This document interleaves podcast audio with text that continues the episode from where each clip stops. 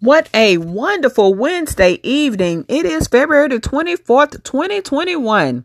This is the day that the Lord has made, and we will rejoice and be glad in it.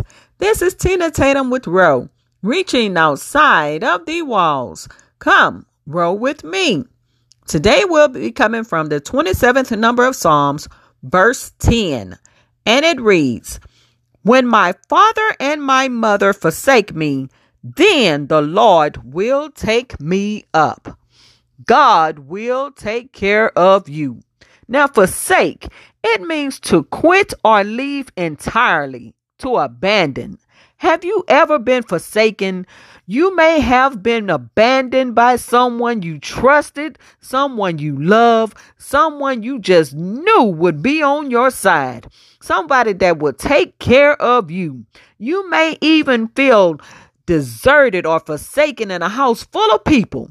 But guess what? God is with you. God will take care of you. You may be feeling hurt, rejected, and feel like nobody you can talk to or trust. God will take care of you. Matthew 5 and 4, Jesus said, Blessed are they that mourn, for they shall be comforted. God is your comforter.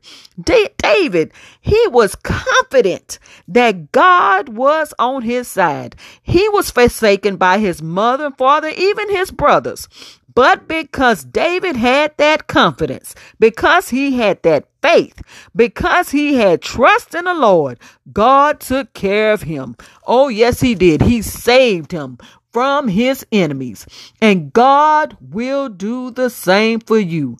Don't despair because God will take care of you.